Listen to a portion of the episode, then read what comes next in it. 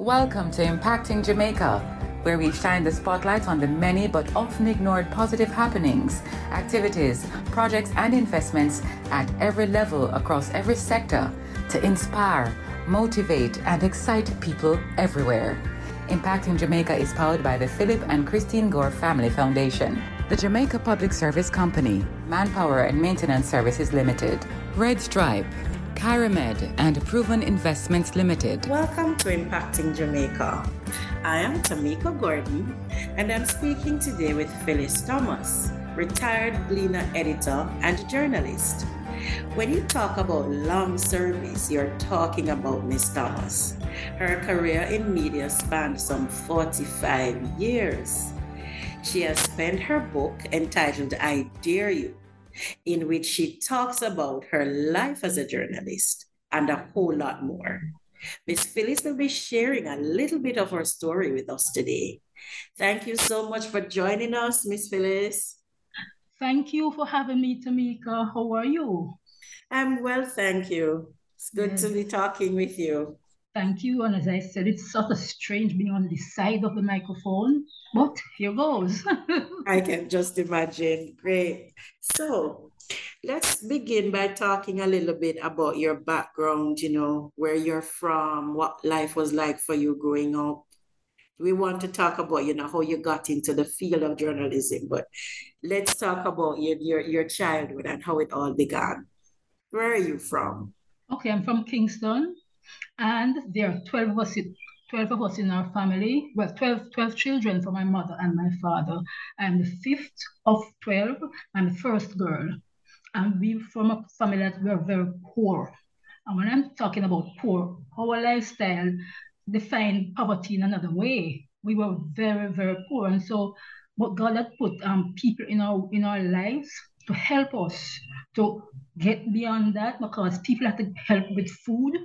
I remember, like, our neighbors used one plate of food, and that one plate of food would serve for the whole of us. There were three of my brothers lived in the country, my mother's and my father's parents. One had died, and there was a stillborn, but the others with us. And the one plate of food shared for everybody. So my mother and father would go to bed hungry, and we would get probably about a spoon of something, and that's it. But we know what it was to be hungry. And sometimes, like, we know what it was to also, because of poverty, to share. My mother would get, you know, like one ice mint. I don't know, you're young, so you probably don't know ice mint. Ice mint.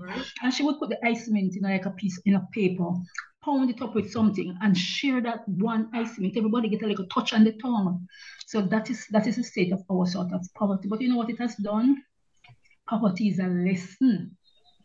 And when it teaches you, you're well taught, it's grounded, because we gravitate towards the poor. We learn to satisfy with the little things of life. We don't boast about accomplishment. And the thing is that we have moved out of the poverty, but we don't boast about it. My brother, when he retired, he was the managing director of the water resources. That's Herbert Thomas. My sister in Florida, she is for several consecutive years voted as the in the top 30 quintile of reading teachers in the entire state of Florida. And for several years, my sister Roseanne in New York in banking, and as an artist, my brother in New York in the transits sector over there. So we have all, but guess what? We just keep it. Poverty has helped us. We have gravitated towards the poor. We learn to satisfy and want nothing but to see the poor get better. Whatever it is that we have accomplished, we try to help the poor, because as my sister, she has sent 2 children to school, children she didn't even know. She just sent the money here, and from primary school, she took those 2 children. One of them went through primary school, through high school, through university, and 2 years ago she was called to the bar. Another of her sisters, she's scientist, or what they call. She has graduated from university in that category as well. And so, you know, we just know that it's the poor, and we're supposed to help the poor, because that is what the Lord put us here to do. Mm-hmm. A lot of chatting. Yeah, from humble beginnings. Yes, and all of that has kept you humble all this time. Yes.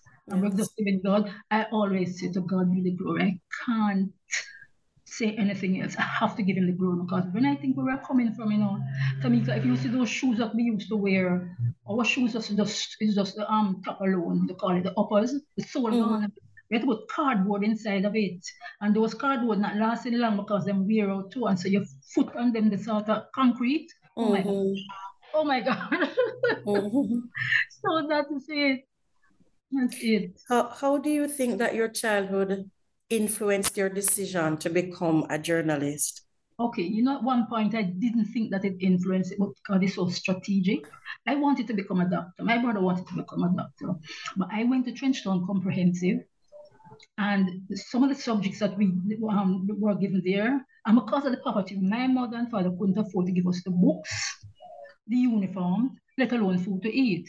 So we just went there.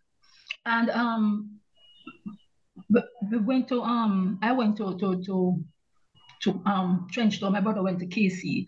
The books that my brother he's 1 year older than I am. Mm-hmm. The books that he went through, if I could use them, I would get them. There's a dissecting set that he used in zoology because I wanted to go in medicine and see myself as a doctor, as a surgeon, going into people and making people well. Oh my gosh, I was just so fascinated, and still I'm fascinated by the working of the human body.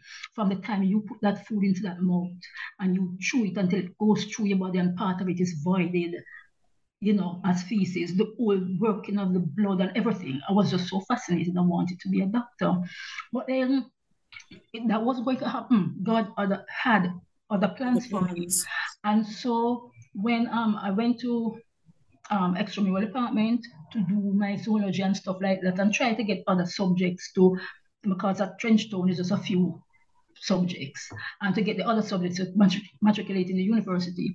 So Gleaner now was just to me a sort of stopgap. I was just coming to Gleaner. A stopgap that lasted for 45 years. For 45 years. That's why I'm telling you that God is strategic, because even the school that I went into played a role.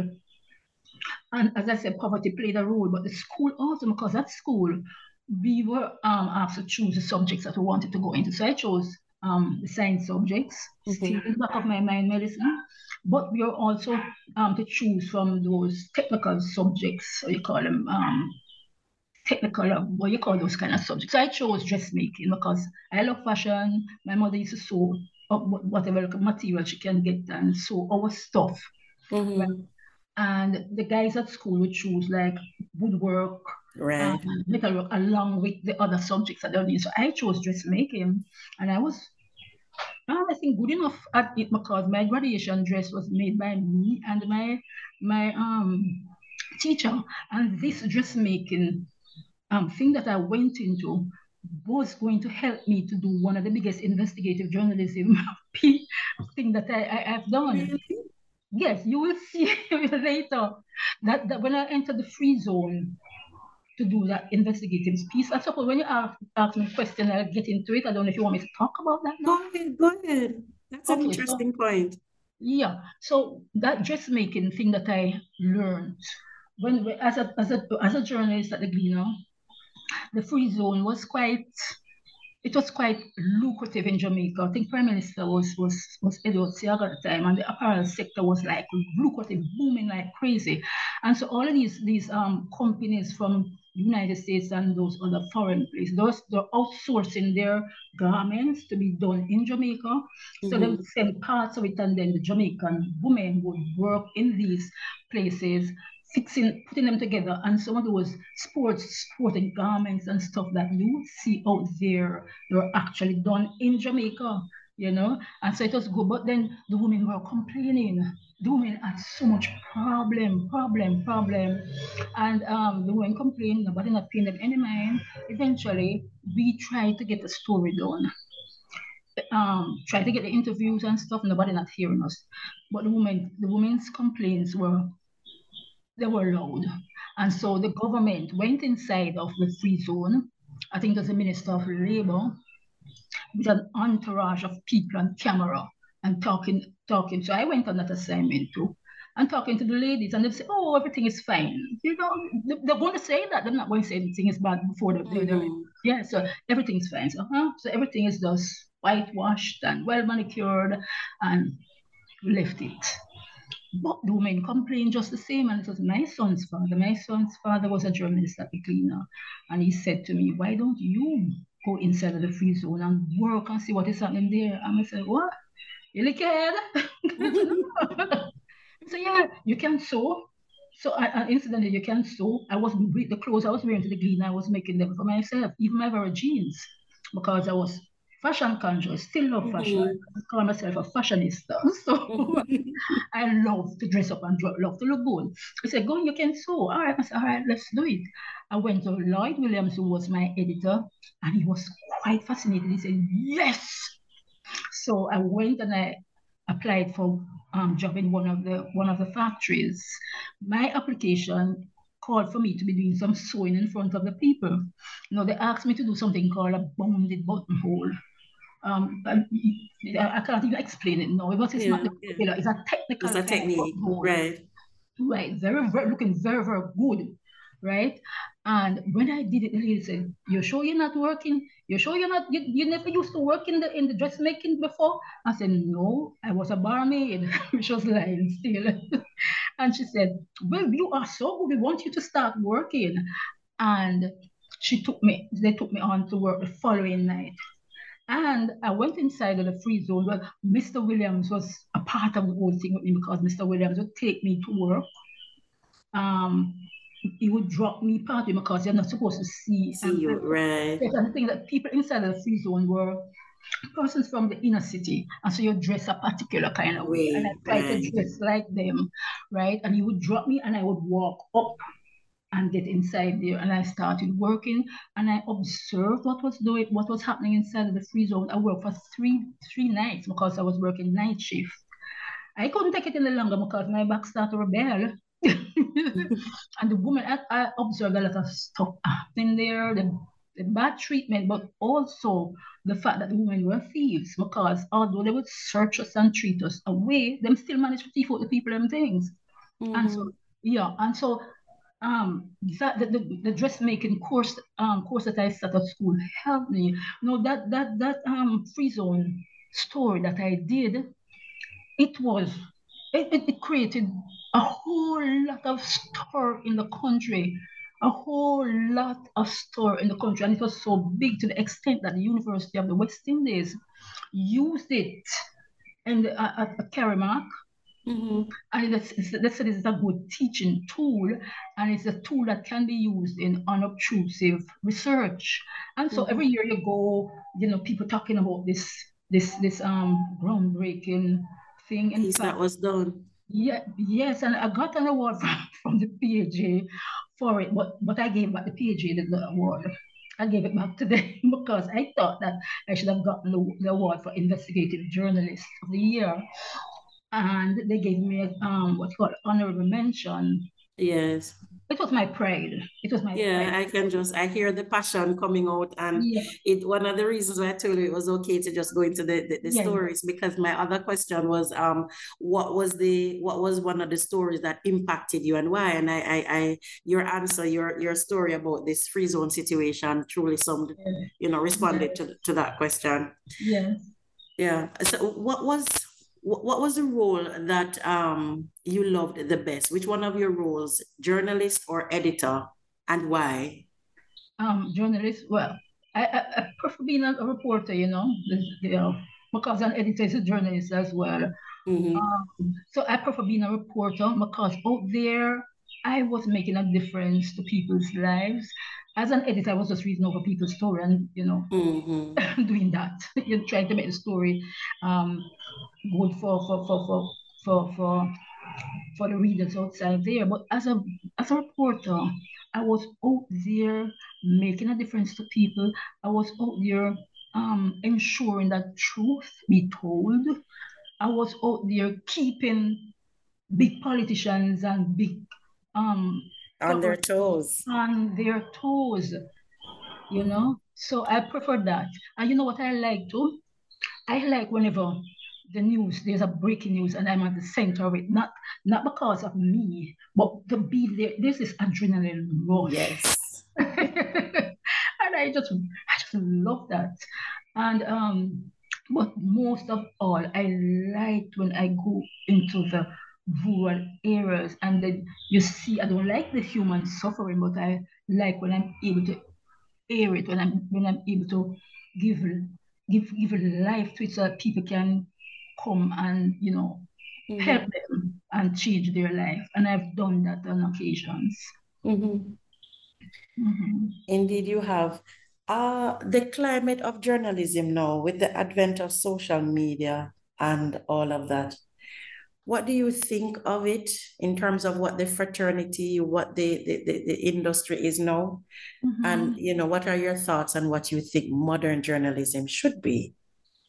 Okay, so journalism as it is now, I find it worrying. I don't like the trajectory it's taking. Mm-hmm. And why?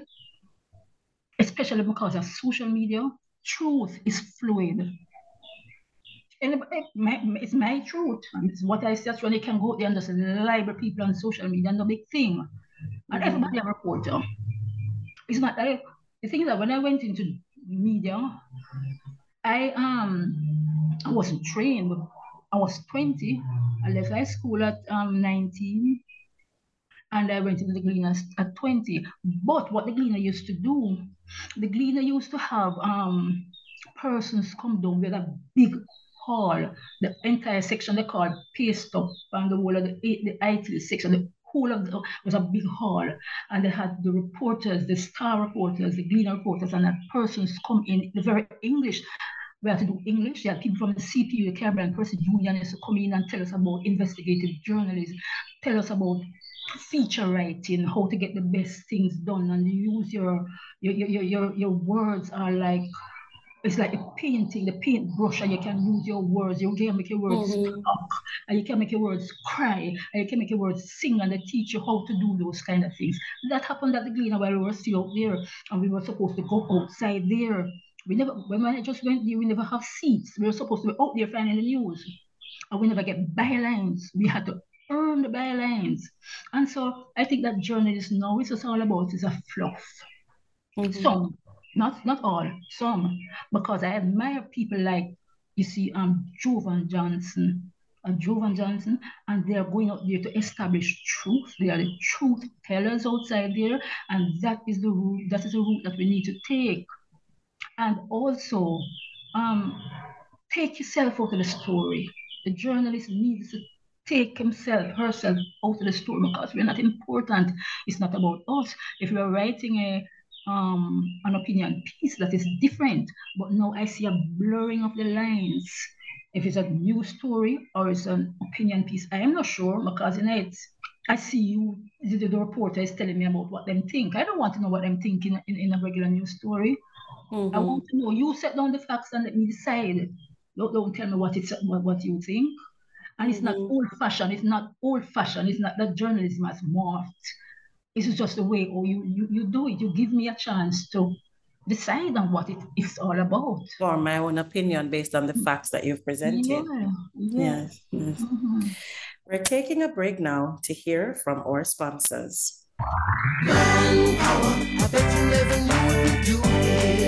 Searching for a one-stop solution to all your facilities maintenance needs? Visit Manpower and Maintenance Services Sales and Distribution Center.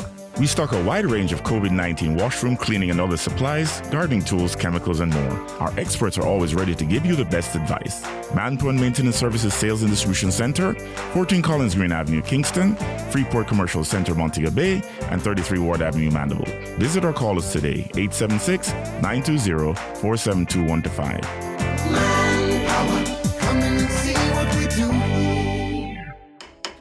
John, I know you're in there. I want no red light to come back. I know Pinky this time. Keisha, just like me tell Pinky, give GPS your number and then we'll send your text with them things here. So you can stop, knock me door. What you mean? DMR call JPS and tell them to add your phone number to your account and you will know everything all the time. You're not for podcast. Send your current contact information and always be in the know. Visit jpsgo.com for more info. Thank you for staying with us. We are speaking with Phyllis Thomas, a journalist, retired journalist, who had 45 years in the field, and she's sharing with us her story. Miss Phyllis, I want to turn now to your book that you have written. Tell us about I Dare You. Okay, so first of all, the topic, I Dare You. I chose the topic, I Dare You, because to me, I see it as an in-your-face sort of response to the circumstances that threatened to derail me or tried to derail me from childhood come up. And I see that the book is a sort of triumph, you know, gone through everything, sorry, and succeeding. And the book is also, I can't help, I have to do it. I have to give glory to God, because if it wasn't for him, I couldn't have done it. I couldn't do it on my own. So the book is all about that. It's all about, it's talking about my childhood experience. The first chapter talks about my growing up, and then my experience in journalism. It talks about even the same social media. It talks about the Gleaner, where I worked for 45 years. In fact, for the entire 45 years of work there, only 2 months that I went to Amsterdam. It's what you call that place? Interpress Service. Mm-hmm. Yes, it's the University of the West Indies sent me there. Well, I taught the print class when I did a diploma course there, and I taught the print class, and they sent me there for 2 months. And those 2 months, I worked at the Interpress Service in Amsterdam. So my entire working life has been at the Gleaner, and what was I talking? I was addressing the. Yeah, with the title of the book, I Dare You. Yes, yeah, so that's you were saying why you chose that title. And so the title that is that, but the second part of the title is subtitled. I have a friend called Jenny Campbell. I used to terrorize poor Jenny from the office, you know, because even when she's home, and you know, I know that I can write, but I can never write a good headline. And when Jenny gone home, she may call and ask her when it's I'm closing editor, I'm gonna find the headline for the stories. Or Andre Wright, those two people, and some at them, I can never write a good headline. I remember one headline that I wrote that was good. It was long ago. Mrs. Gludan was my editor, and we had to write like a slug on the paper that we typed the story on, just to give the editor an idea of what was the story, what the story was about. And it was the time when Michael Manley passed this thing about the Bastard Act, or whatever them call it, no more bastard.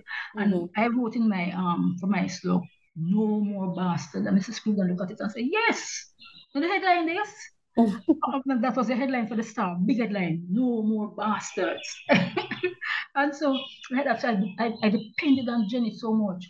So this book now, when I could not find the subtitle for the book, I tried my sisters, because they helped me, got a lot of help.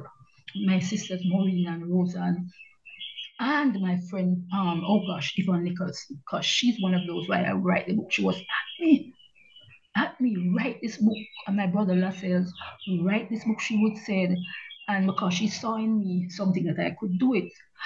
So the title or the subtitle, I could not come up with something. I said, Jenny, what do you think? And she gave me something, Push to the Pinnacle of Journalism. So we took it, and I had it, and my son looked at it and said, Mommy, that's a problem. There's a problem with the word push, because if you say push to the pinnacle of journalism, people might not to understand it. And if you say pushed, it would suggest you to look at it, so they push you, you're reluctant, and you're being pushed. So the word push is a problem. So myself and Maureen, my sister now, took it, and we were there looking at it, and they would say, yes, I climb, because I dare you. And I did this climb to the pinnacle of journalism. And that is how we got the title. Now the book itself, I got a lot of help. I don't know. I keep on saying God good. I don't know if you're tired to hear me say that. Or people be tired. But even if they're tired, I got to say it because I'm sending a lot of people in my life to help. You know that my friend Yvonne put me onto this Dr. Newton. Dr. Newton is a graduate from Princeton University and from Harvard University. And Dr. Newton, I don't know him from Adam, but Dr. Newton took me under his wings. He said that he feels the Lord, told him that he's supposed to help me. And he caused me to write the last chapter in the book, telling me, he said, "Ah, now Phyllis, I want you to go and write the last chapter. You are going to be talking to emerging journalists, and you're going to be telling them what it is. You're going to be giving them best practice. You're going to be telling them, giving them hints as to how to move forward in journalism and the hurdles and how to overcome it. And you're going to be updating your book, because remember that you put on the book for about a year, and things have happened. So you're going to use that chapter to update the book, and you're going," and he was with me, and he would call and say, "You reached such and such, have you done such and such?" And he was at me, and I'm saying, "Thank you." I have to say thank you to Dr. Newton. Indeed. Yes. So when is the book coming out, and where can we get it?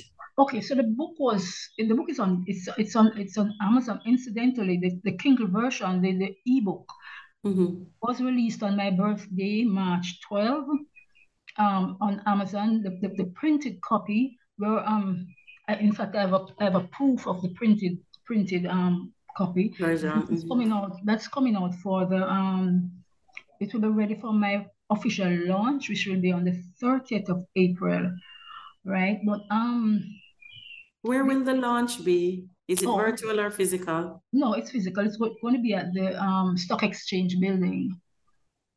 On April 30? Yes, at 4 o'clock. 4 p.m. I Dare You, Climb to the Pinnacle of Journalism, book launch, April 30, Jamaica Stock Exchange, downtown, at 4 p.m. Yes. Indeed.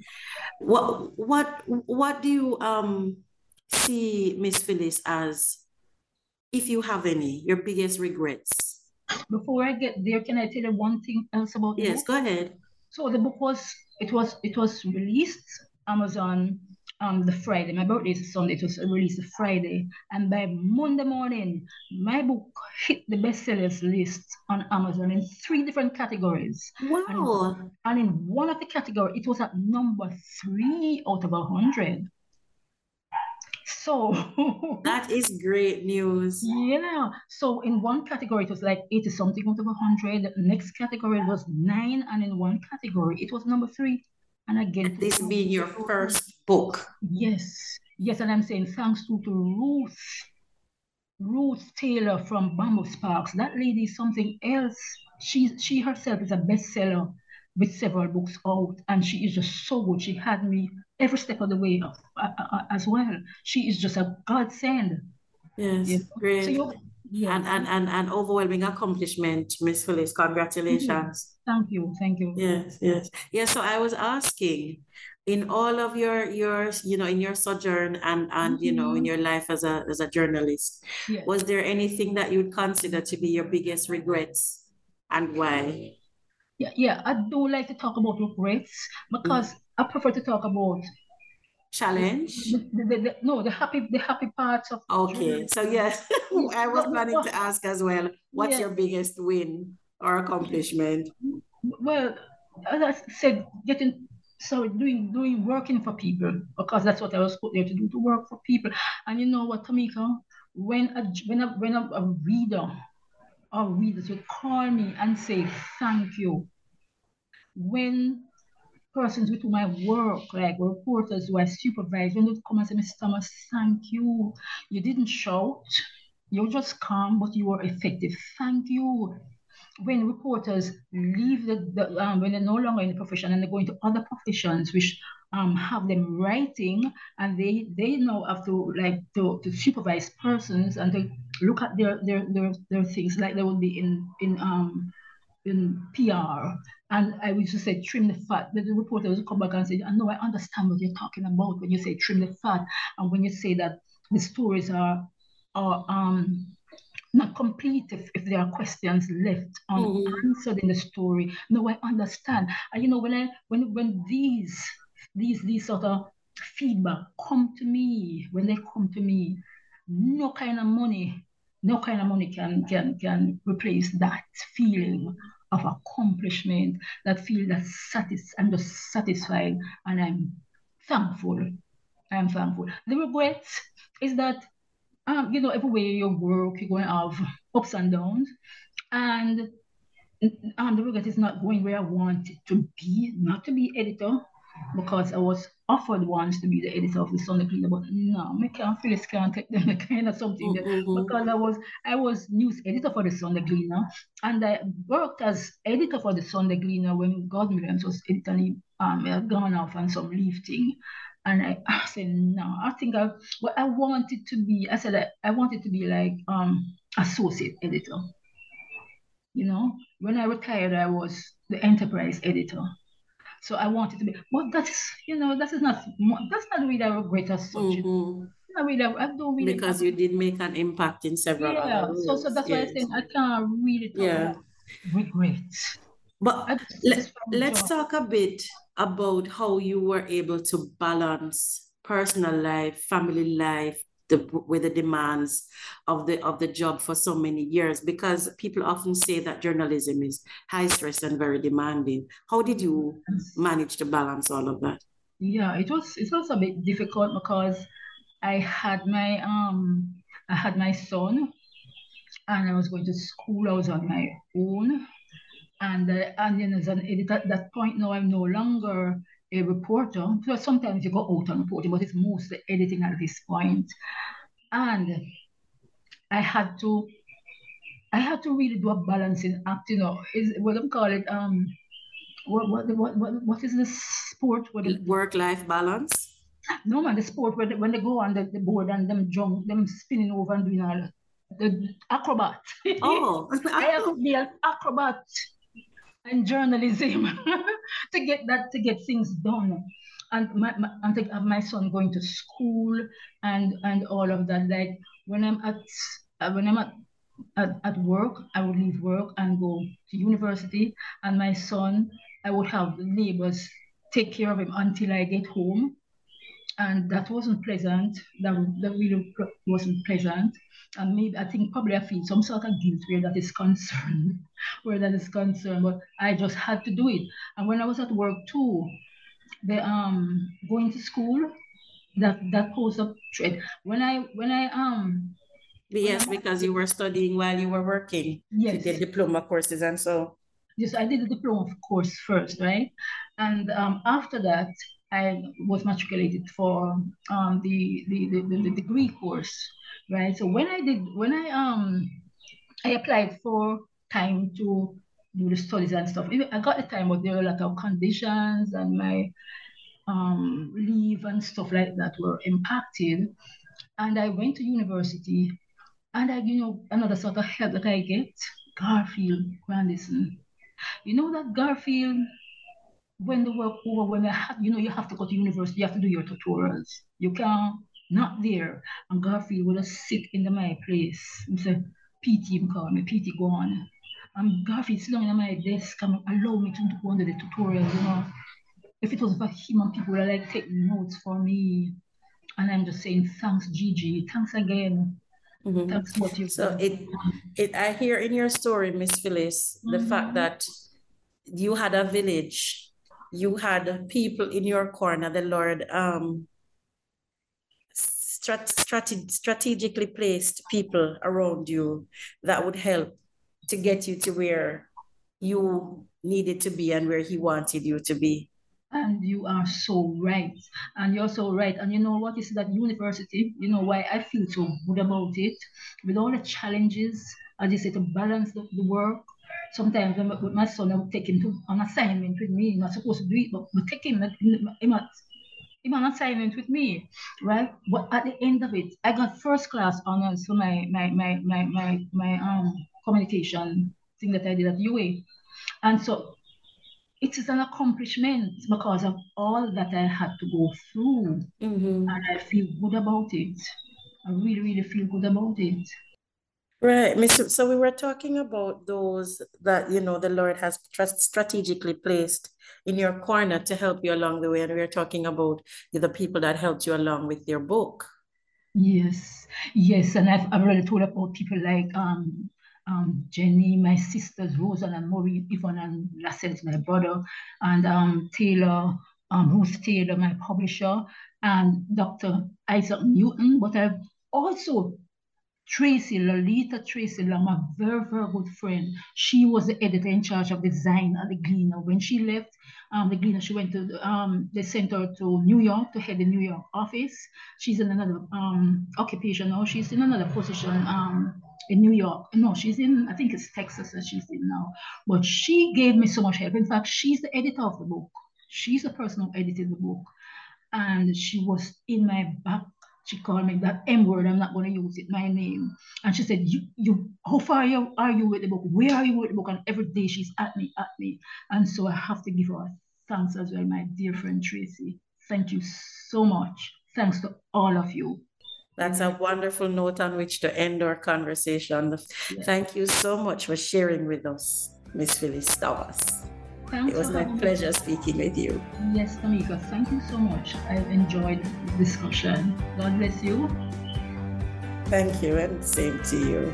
Impacting Jamaica is powered by the Philip and Christine Gore Family Foundation, Manpower and Maintenance Services Limited, the Jamaica Public Service Company, Red Stripe, KyraMed, and Proven Investments Limited. If you or anyone you know is involved with projects and activities that excite, motivate, and encourage, send us an email to impactingjamaica@gmail.com. We'd love to hear from you. Do join us again for another in the series on Google Podcast, Audible, Spotify, Podcast Addict, and Stitcher. You can also visit us at impactingjamaica.com.